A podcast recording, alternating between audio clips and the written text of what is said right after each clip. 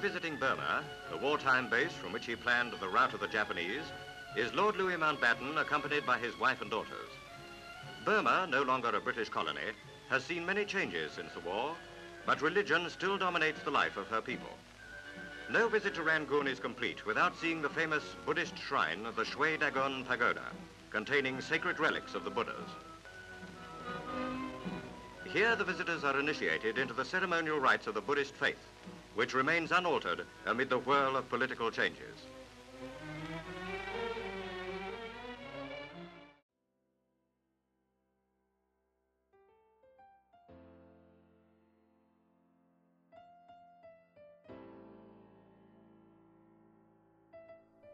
Today's voicemail is taken from the book The Hidden History of Burma by Thant Myint-U.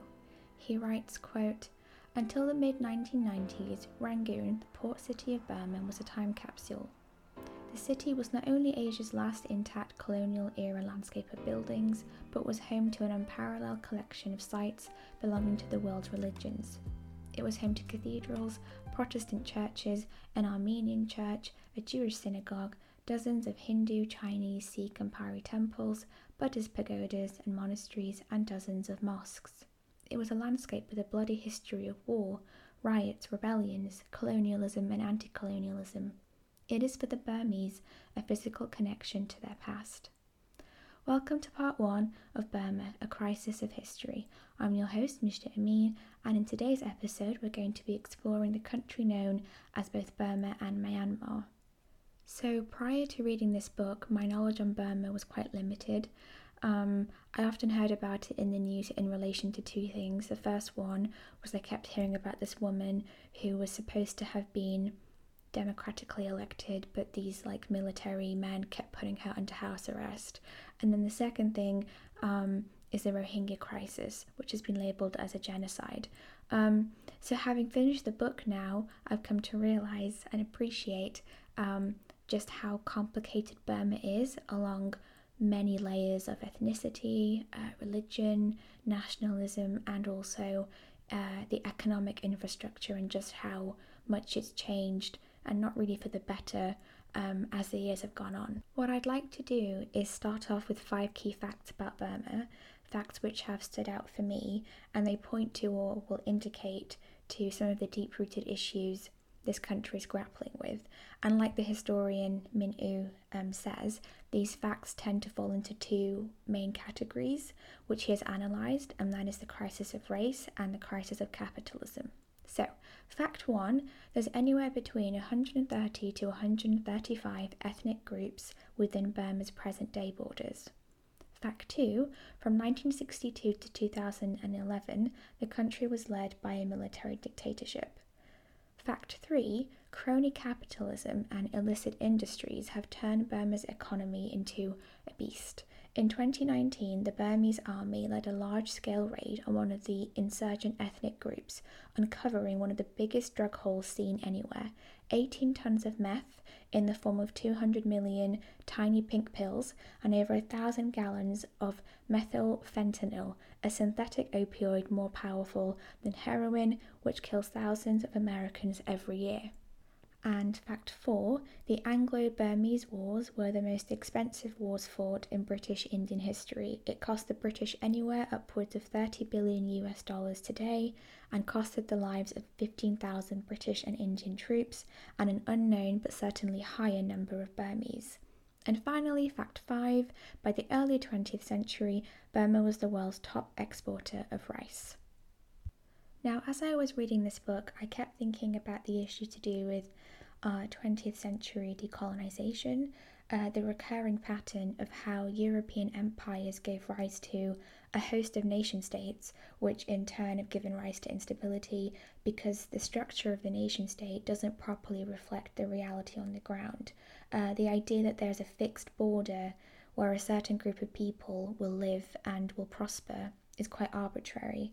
Now, that isn't to say that under pre-colonial empires or kingdoms that these areas were peaceful or, united all the time, but the difference between them is the scale and nature of violence, of racial thinking, or eugenics as it was called back then, and the imposition of European ideals onto people.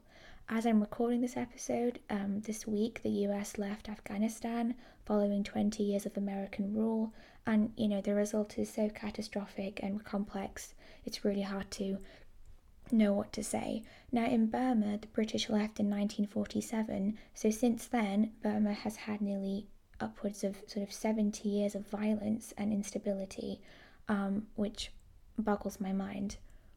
I was also quite drawn to the story of Burma in terms of its similarities it has with the Ukraine, when it comes to having a dominant force beside you. So Burma is surrounded by India and China. The Ukraine is surrounded by Germany and Russia.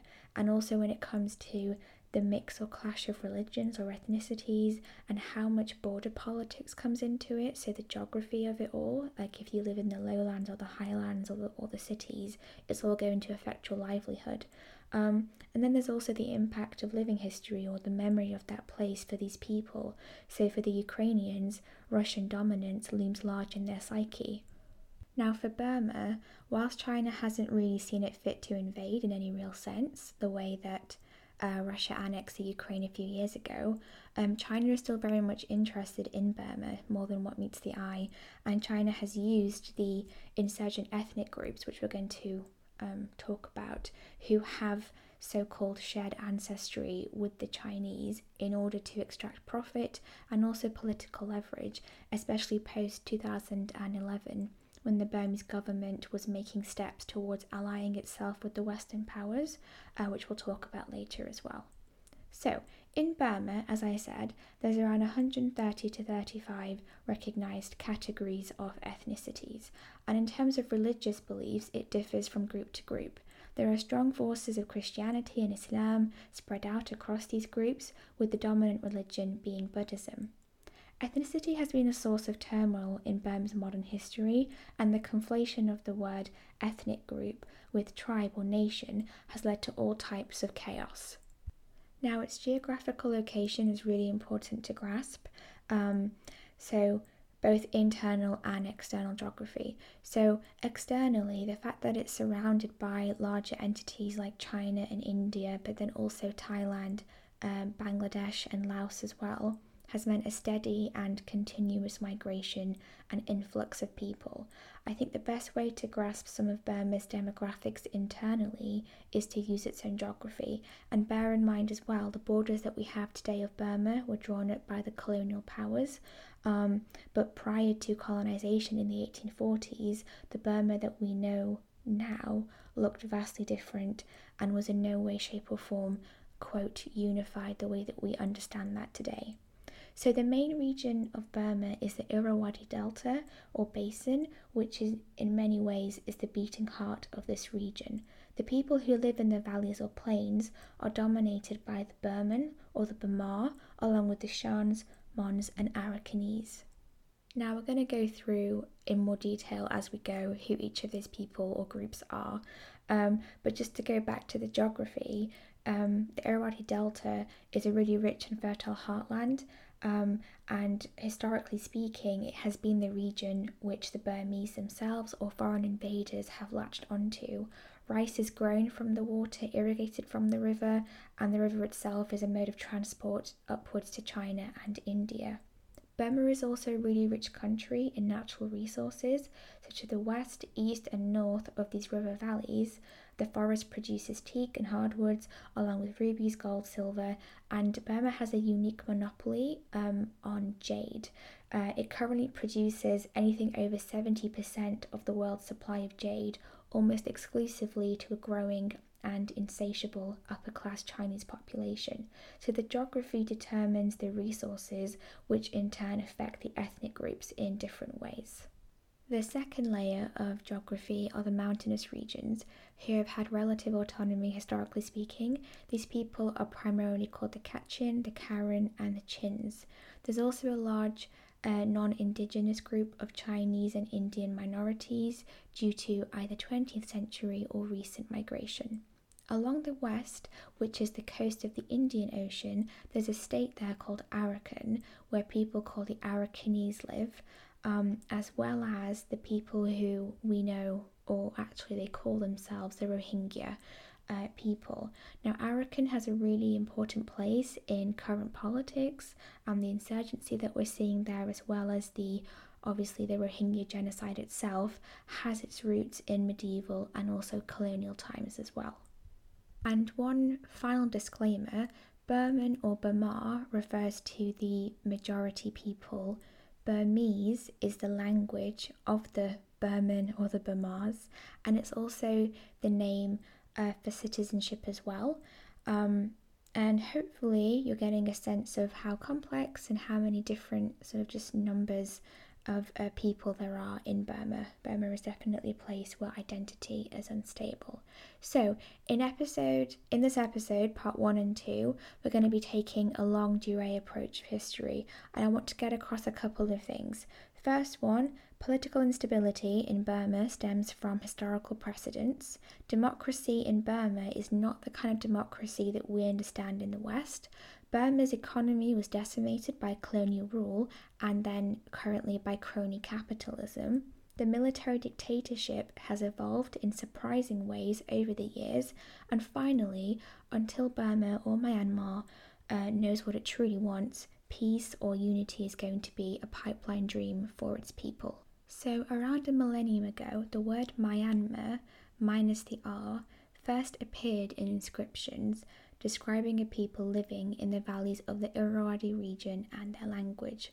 And over the centuries that followed, successive kings called themselves Myanmar kings. Now, by the 17th century, the word was colloquially pronounced as Bama, so B-A-M-A.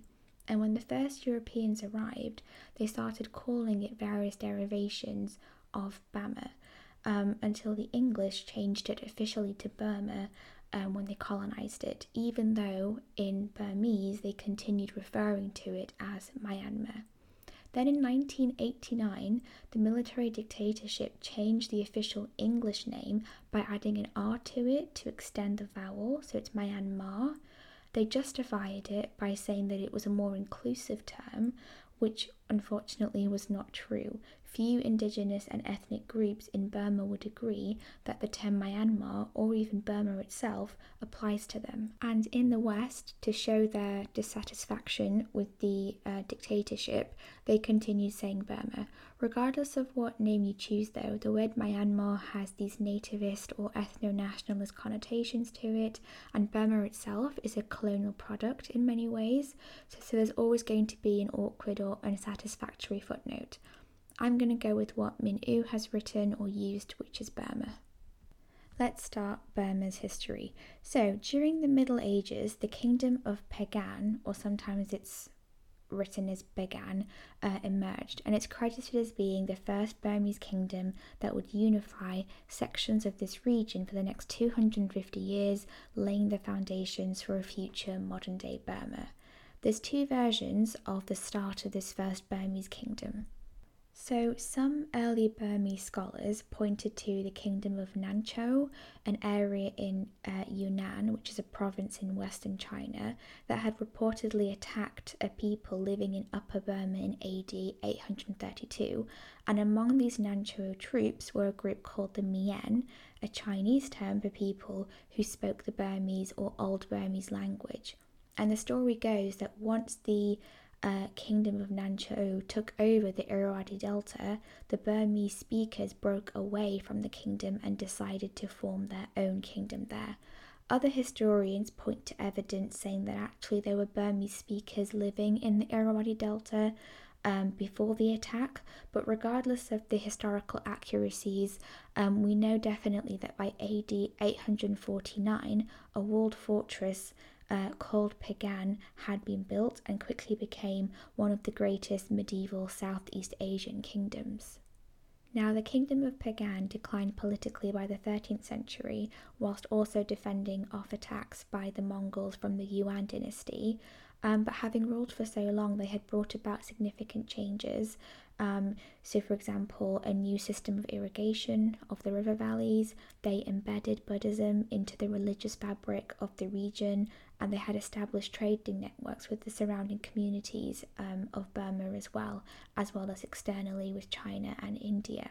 And even after the fall of this first kingdom, several followed, competing for geography or trade. There were many different ethnic groups alongside the Burmans, so when the Bagan kingdom disintegrated, Upper Burma separated into three main polities, each one led by an ex-royal member, and then Lower Burma became independent, and in this power vacuum, two new kingdoms emerged. One was called the Ava Kingdom, founded in 1364, and the other one was the First Pegu Kingdom, founded in 1385. They say that the Avar Kingdom was led by members of the Shan group who were ethnically Shan but had been Burmarized, i.e. that they spoke in Old Burmese, and that continued to be the lingua franca of the kingdom. The Shan are the biggest minority group in Burma, and they supposedly have ancestral links to the Thai ethnic group. Now, the historian argues that the kingdom of Ava, led by Burmarized Shans, is quite significant because essentially there was a power shift away from the majority Burmese-speaking people to Shan ethnic rule, if you like, which would have significant implications for the country's modern-day politics. Fast forward to 1947, when they're drawing up the new constitution of Burma, the new Shan states lobbied for special concessions during these negotiations, and it continues to have a destabilising effect in the 2000s as well. Skipping forward to the 18th century, in the 1740s, a new dynasty of Burmese-speaking warrior kings emerged, who would later be known as the Konbaung dynasty, or the last Burmese empire. Now, they were expansionist, and they united a lot of the south and unified the Irrawaddy Delta as well as founding the port of Rangoon. They also pushed eastwards and conquered nearly all of Thailand and modern-day Laos as well. They fended off a number of Manchu Chinese invasions from the north, and the empire hit its peak in the 1780s when they founded a new capital city called Amarapura, known as the Immortal City. They believed themselves, this new dynasty, to be this all-vanquishing group of people, that they were these amazing conquerors. And in 1784, they turned westwards, eye set on Arakan. So Arakan is that important state I mentioned at the start of this episode. That's where the current Rohingya crisis stems from. Now, obviously, currently, Arakan is under Myanmar sovereignty, but it has a historical record of being separate or an independent entity from the Burmese kingdoms. There's not much archaeological evidence to support for sure who were the early inhabitants of Arakan, but based on surrounding patterns, it's likely that they were Burmans or Chins, who are a Tibeto-Sino-ethnic group.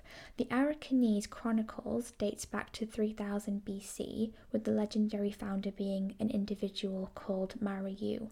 The chronicle states that from that point, around 60 or so kings emerged and ruled Arakan until 1404, and then in the 4th century BC, other sources begin to mention Arakan as well.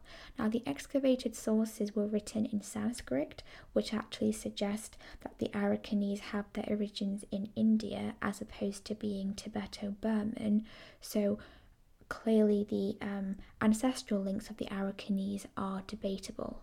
Regardless, politically speaking, the Arakanese kingdoms were autonomous. The second kingdom to emerge was known as Vesali.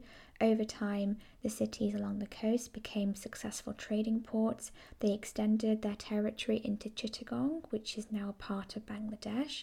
They traded with the kingdom of the Burmese, as well as China and the Mons, with India, Bengal and Persia as well. Now, Buddhism thrived in Arakan at this point, evidenced by the numerous pagodas, monasteries and shrines. As well as Buddhism as time went on, later Hindu and Muslim kingdoms of Bengal reached the northern part of Arakan, and their religious practices and languages filtered down as well. So for example, Pali is an ancient and sacred language. It has its equivalents to like Latin for Europeans.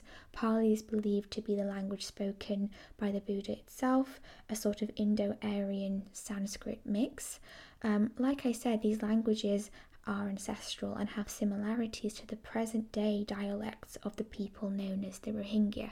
And so these Arakanese kingdoms, for example, the most famous one is Maraku, they prided themselves on their classical education, on their languages, on Buddhism, and on their autonomy. Now, it wasn't just the Arakanese, by the way, but many Burmese viewed India really highly. The Ganges is known as the birthplace of Buddhism itself. So Indian classical culture and language was highly regarded by people from the Burma region. Now the Arakanese, their sovereignty was very dear to them, and they did not see themselves as being a part of or like akin to the neighbouring Burmese kingdoms. They were also rather cosmopolitan, as we say these days. They had, the rulers freely adopted Bengali or Muslim titles. They traded with Europeans. They had Persian poets at court, Afghan archers, and even samurai bodyguards from Nagasaki. Now, this reputation of autonomy and pride was cut short in 1666 when the neighbouring Mughals from the Indian subcontinent captured the region of Chittagong, chopping off effectively the northern part of the Arakanese kingdom. Then, to the east, the Burmese kingdoms came charging through. In 1785, they set fire to the capital, they raided the cities, and in their final show of destruction, they removed the holiest of symbols of the Arakanese, which was the statue of Mahamuni, the most sacred image of all. And bearing in mind that Buddhism was sort of the state religion, if you like, or at least the kingdom's main religion, there was no separation, if you like, between Buddhism and sovereignty. It was very much intertwined. So the Arakanese, now effectively made to be subjects, spent the next part of history under Burmese rule and then later on British Burmese rule as well. Now, initially under Burmese rule, i.e. the Konbaung dynasty, they forced entire Arakanese communities over hills to build irrigation works near the capital and in the Irrawaddy Delta, effectively being used as slave labour. This oppression sent thousands of Arakanese to flee into British Bengal at this time. And a really striking similarity is that the Arakanese refugees settled in the exact regions which 200 years later the Muslim Rohingya are camped in currently as refugees too. So the Konbaung dynasty didn't stop there. Once it had annexed Arakan, it wanted to keep on going.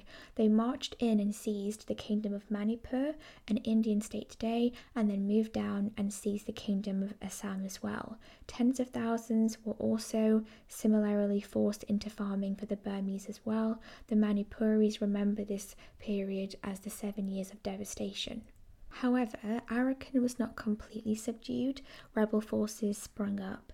And what ended up happening was British troops were being sent to confront Burmese troops, who were in turn pursuing the Arakanese rebels who would escape into Chittagong to, get out of Burmese sovereignty. For the Burmese, it was clearly unacceptable for their own subjects to be attacking them, but then for the British as well, who had by now taken over Bengal, it was equally unacceptable for the Burmese troops to be so close to the Bengal region, which at that point was the most prized possession of British India. Now, this is where the British enter the story. Now, British entry into the history of Burma was preceded by longer and older stories of European travels to the Far East in the form of traders and adventurers and Christian missionaries. The Dutch and the Portuguese had a trading presence in Southeast Asia from the early 1500s, playing an important role in trading in new food and goods in return for firearms, cannons, and military tactics, which the Burmese dynasties had recognised as being important in a fast-moving world.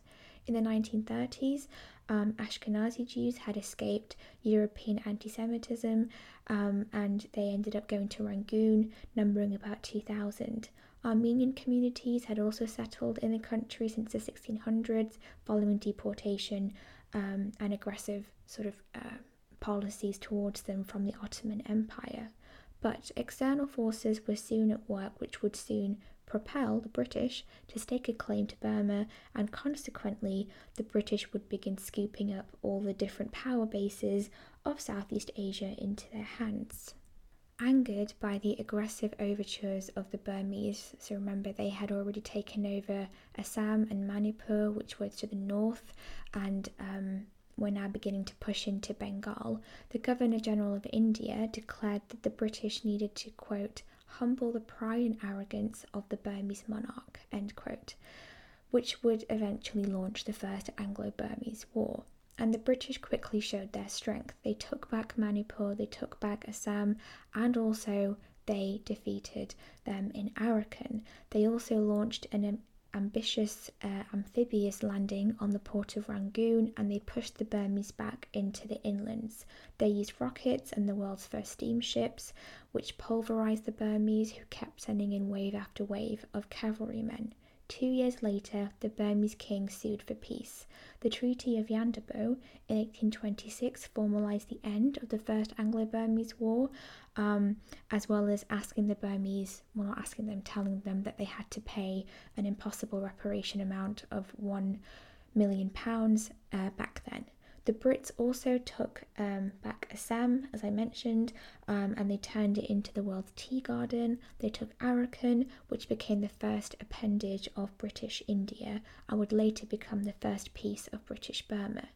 Now, this defeat was a massive shock to the Konbaung Empire, who believed in themselves as being this all-powerful, conquering race of people. And 20th century nationalist thinking harks back to this date of 1824 as being a cut-off point. This cut-off point was the idea that if you entered Burma after 1824, then you were dealt suspiciously, you were seen as a foreigner or as an invader, whereas if you were in Burma prior to 1824, then you're native to the region, or you have ancestors there. Again, this would have important implications later on, because after the British took control, many of the Arakanese refugees who fled during the first few conflicts returned back to Arakan, even though they had fled to Bengal or, what we now know as Bangladesh. So the Second Anglo-Burmese War followed shortly after. In 1852, the British took the Irrawaddy Valley and all of Lower Burma, and the British essentially at this point had their sights set on complete control of Burma. Of course, all of this was going on at the same time that Britain domestically was experiencing the Industrial Revolution, and so it was really important for the empire to keep on harnessing the power of its colonies and also expanding. It was actually Churchill's father, as in Winston Churchill's father, who was called Randolph Churchill, who was Secretary of State for India in 1885, who launched the third and final Anglo-Burmese War. He told his voters in Woodstock, Birmingham, that access to markets in Burma would lead them into China, and that would in turn create jobs. So all of this was happening within the context of Britain's domestic affairs at this time. It was peaking during the Industrial Revolution, which also coincided with the ideological belief in their supremacy and their right to lead the world. So in 1885, the third and final war was launched. The city of Mandalay fell quite quickly. The British set fire to the libraries, which contained the official records and genealogies of the Burmese ruling classes. The Brits then continued to fight inwards across the delta into towns and cities, and they were met with quite fierce resistance once they reached the more rural parts of Burma, which surprised them. One colonial officer wrote, quote, "The people of this country have not welcomed us as deliverers from tyranny," end quote, which, you know, is a classic imperialist line. Anyway, years of brutal fighting went on. A famine ensued. About 40,000 ethnic Burmese and other ethnic groups suffered and died. There were summary executions of prisoners, including the crucifixion of Burmese fighters as well, and when it ended and the dust settled, little was left of the region once known. And as Myint-U puts it, at the end of this chapter, he writes that Burma, as we know it, was born of a military occupation.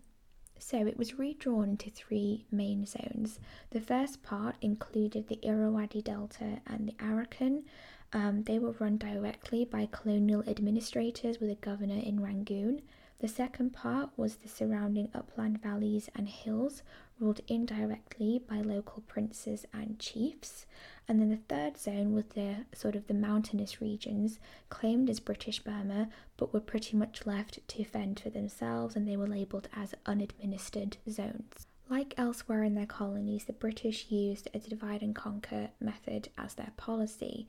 At the same time, though, we have to remember that when they entered this region, the population was already ever shifting and moving, as we have seen how fluidly competing kingdoms rose and fell throughout Burma's history.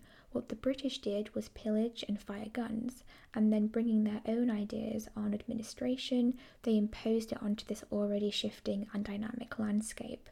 But because they had no real understanding, the way they categorised and set up these areas, it was new, rigid and quite explosive fault lines which they created around identity, and it only worked primarily for their economic exploitation, not for the nation building which they loved to say that they were doing. What did the British do in Burma? For many local communities, British colonial administration was quite faceless. It was often an intermediary, like an official or a sepoy, who would come round to collect taxes and divide land up. Now, these new tax collectors replaced the traditional local elites who had previously developed systems of collection themselves, and who also had a significant amount of discretionary power to, for example, relieve tax burdens on a village if they knew that that place had had a bad harvest or a drought. By eliminating these headmen, or these sort of previous structures, it meant that they were essentially out of a job. It undermined the network of relationships that tax collectors had created, who understood properly the issues facing each town or village they administered. The British went on by introducing new laws whereby landowners had to pass exams to survey their lands in accordance with British customs. Free access to forest products was denied. The forests were instead leased to British timber firms. Steamboat technology took over the Irrawaddy River. The biggest one was the British Irrawaddy Flotilla Company, which became a dominating presence on the river itself, affecting the livelihood of the valley communities. And under the British, Burma became the top exporter of rice throughout the 20th century. Burma oil was set up, funnelling black gold back to India and Persia. I think it's funny how there's like the Germans have a unique reputation of being psychopathically efficient. And I'm not saying that the Germans, haven't demonstrated such behaviour in their history, but I feel like the British don't get that same reputation when they should, which is evidenced by their in their imperial projects. They certainly knew how to squeeze the economic life out of their colonies. The three wars ultimately ended the Burmese kingdoms and reduced them to shreds in a matter of 60 years. They exiled the Burmese monarchy, they put forward new colonial laws, trade was taken over and thereby access to resources as well, religion was undermined, and the imposition of British ideas on ethnicity or language all mixed together into a pot of future disaster. The removal of the king, who was a symbol of protection and leadership, but who also had a role to defend and promote Buddhism and its doctrine, stripped the religious fabric of Burma. Removing the Burmese king was as fundamentally destructive, you could say, for Buddhists as it would be removing the Pope from Catholic Europe. And quite a few historians describe this act, this process, as a decapitation, effectively bulldozing down completely the historical structures within Burma. Of course, not all groups within Burma saw it this way, as not all of them were Buddhists or not all of them were Burmese, but for the majority, and even for those communities who did not enjoy Burmese sovereignty, it was still a profound shock because it altered things. It altered who were the new competitors, that there was now a new power in charge, completely foreign and endlessly ruthless. For the British, however, this was simply a process of what they called adding another jewel to the Queen's crown. Now, Myint-U describes Burma as being born of a military occupation, but once it was pacified, Burma was raised up in a racial hierarchy. So a small Burmese elite was allowed, but obviously, in essence, the ruling races were the Europeans. And then coming into this mix was Indian labour. So Myint-U describes the process through which the British administration encouraged Indians to migrate to Burma to work there. And he essentially says that cheap Indian migrants became the new proletariats of Rangoon. The migration of Indians to Burma was one of the largest migrations in the 20th century. By 1931, Indians comprised 7% of the total population, which at that time was 14 million people in Burma. And a mix of 1 million Hindus, Sikhs and Muslims within that percentage as well. Now, for centuries prior, as I've mentioned, the Burmese had viewed India very highly as a prestigious place, something to look up to and admire. But under colonialism, this perspective was flipped completely. Now the Indians were seen as these, foreigners, as invaders, and also as sort of dirty exploiters, as servants for the British doing the menial work, exploiting Burma for them. There was also a small class of Indians who thrived. For example, the Tamil Chatias from Madras thrived in the banking industry, giving out loans to farms and landowners in Burma. This antagonism would come to a head though, so during the Great Depression, commodity prices fell and villagers who took out loans for their farming from these Indian bankers were unable to keep up with paying back these loans. So the Indian bankers would seize their lands because they weren't getting their compensation. Millions of acres worth of land was confiscated from these Burmese farmers. And in the 1930s, Burmese Indian riots left hundreds of people dead. Now, when it came to racial thinking as well, the British did their own thing too. So the Burmese of the old royal courts recognised the linguistic and ethnic differences of their kingdoms, but there was no stringent classification the way the British did it. So for the Burmese, they had these 5 overarching categories. You were either part of the Myanmar, or you were a Shan, or you were the Mon, or you were the Kala, or the Tayuk. So the first 3 I've mentioned, the Myanmar, Shan and Mon, they were sort of classed as indigenous peoples from Burma or Myanmar itself. Kala is the word for a Westerner or an Indian, and Tayok refers to the Chinese, likely derived from the word Turkic. Now, in contrast, for the British census takers, who were really keen to classify literally every village in every town across Burma, as soon as they stepped out of the cities into these more rural communities, if you like, they realised how shifting and dynamic ethnic groups were, and they viewed it with dread. They saw it as a place of racial instability where nothing was easy to pin down and nothing seemed logical.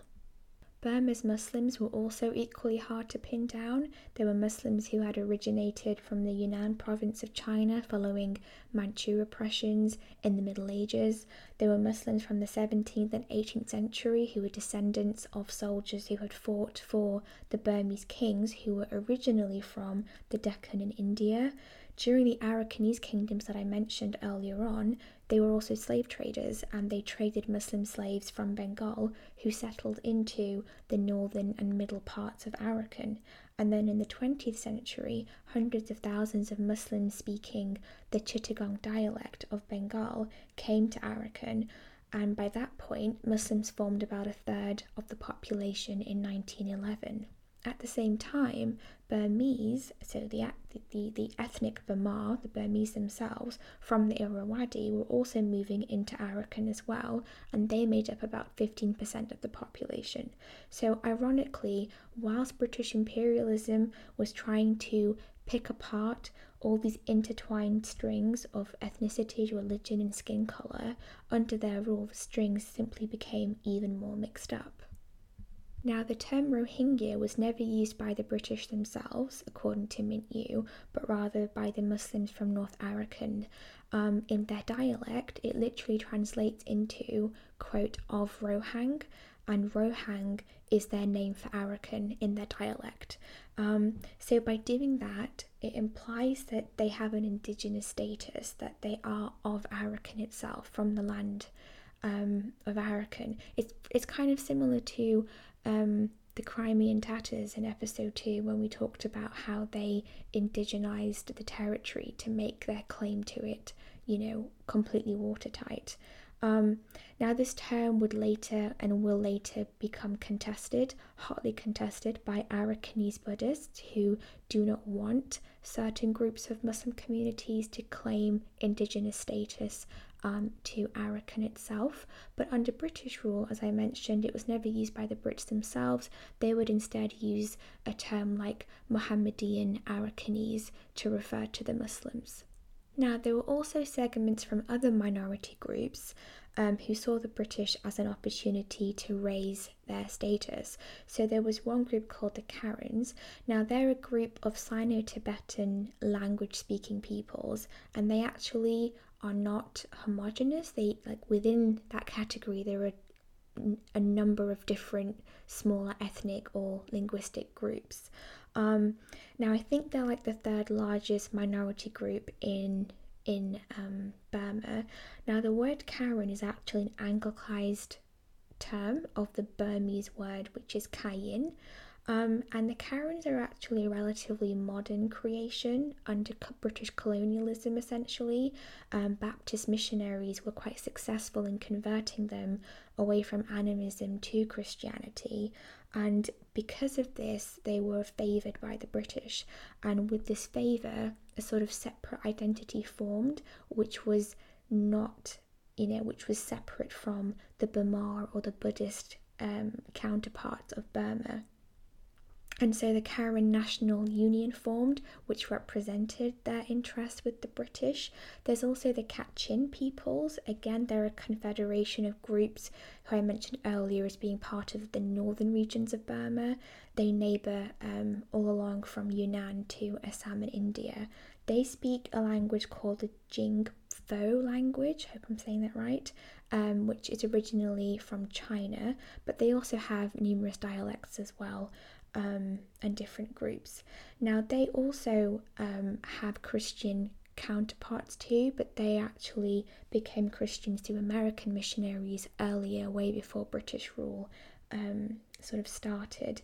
Now because of their Christian acceptance, they were favoured not just in administrative jobs or you know in farming, but they were also used in the military, and they were gradually replacing the Burmas, the ethnic Burmese, which added to this idea of a perceived collusion on religious lines mostly, that many of the non-Burmese groups of Burma were working with the colonials at the expense of the Burmese, and that would all add fuel to the fire once the British left Burma in 1947.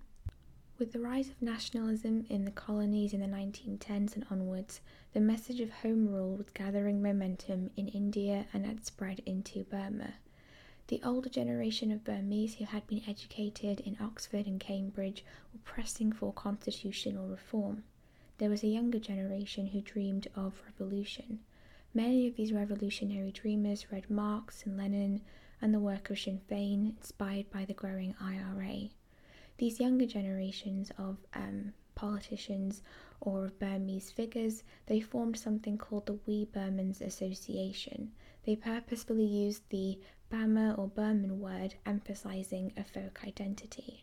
They were not a fan of parliamentary politics. Their political spectrum ranged from left to right. Some formed the first communist parties in Burma. Others would use or reuse the old royal signs of the Burmese dynasties. All of them pointed anger towards big British businesses and immigration policies under colonial rule. When these demands had reached to a head in 1937, the British formally separated Burma from India, and Myint-U describes this as India's first and forgotten partition. Nationalist feelings had reached a high point within Burma. Islam, which was the religion of approximately half the immigrants, were being described in pamphlets as being a threat to Buddhism. Perhaps the Burmese were seeing what was going on in India between the Muslims and the Hindus, and the gathering momentum for a Muslim homeland, i.e. Pakistan. But all of these sentiments welled together, adding fuel to the fire, and in 1938 a new round of riots between Burmese and Indians caught Indian Muslims into the crossfire. War broke out in 1939. Fascism in Europe had reached its fever pitch, and when Hitler marched into Poland and then the Japanese bombed Pearl Harbor a few years later, the world experienced round two of imperial competition, and Burma, like many other countries, was caught in the middle. The entry of Imperial Japan into Burma and just the experience of World War II was short in terms of its time frame, but the quality of this impact was quite long-lasting. During the war, there were two developments which occurred, which would become the next stumbling blocks, if you like, of Burma's late 20th and 21st century struggle.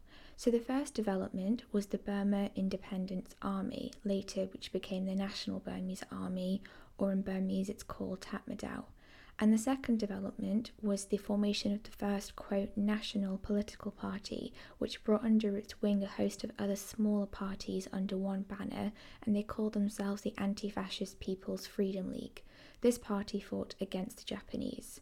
Now, the Burmese Independence Army initially had fought against the British with the Japanese, but when the tide turned at the last few months, they switched to fighting against the Japanese once the British resecured the upper hand. And the formation of the Burmese Army was important for two reasons. Firstly, it was the first, quote, indigenous Burmese army since colonial times. So it was the first time that Burmans or Burmans were back into the military. And secondly, many of the leaders of the military dictatorship that would soon follow after 1947 were veterans or soldiers raised and trained in this army. So the present army is seen as a direct heir, like a bloodline, to the Burmese Independence Army, who for most people in Burma are viewed as heroes who withstood external invasions from foreigners.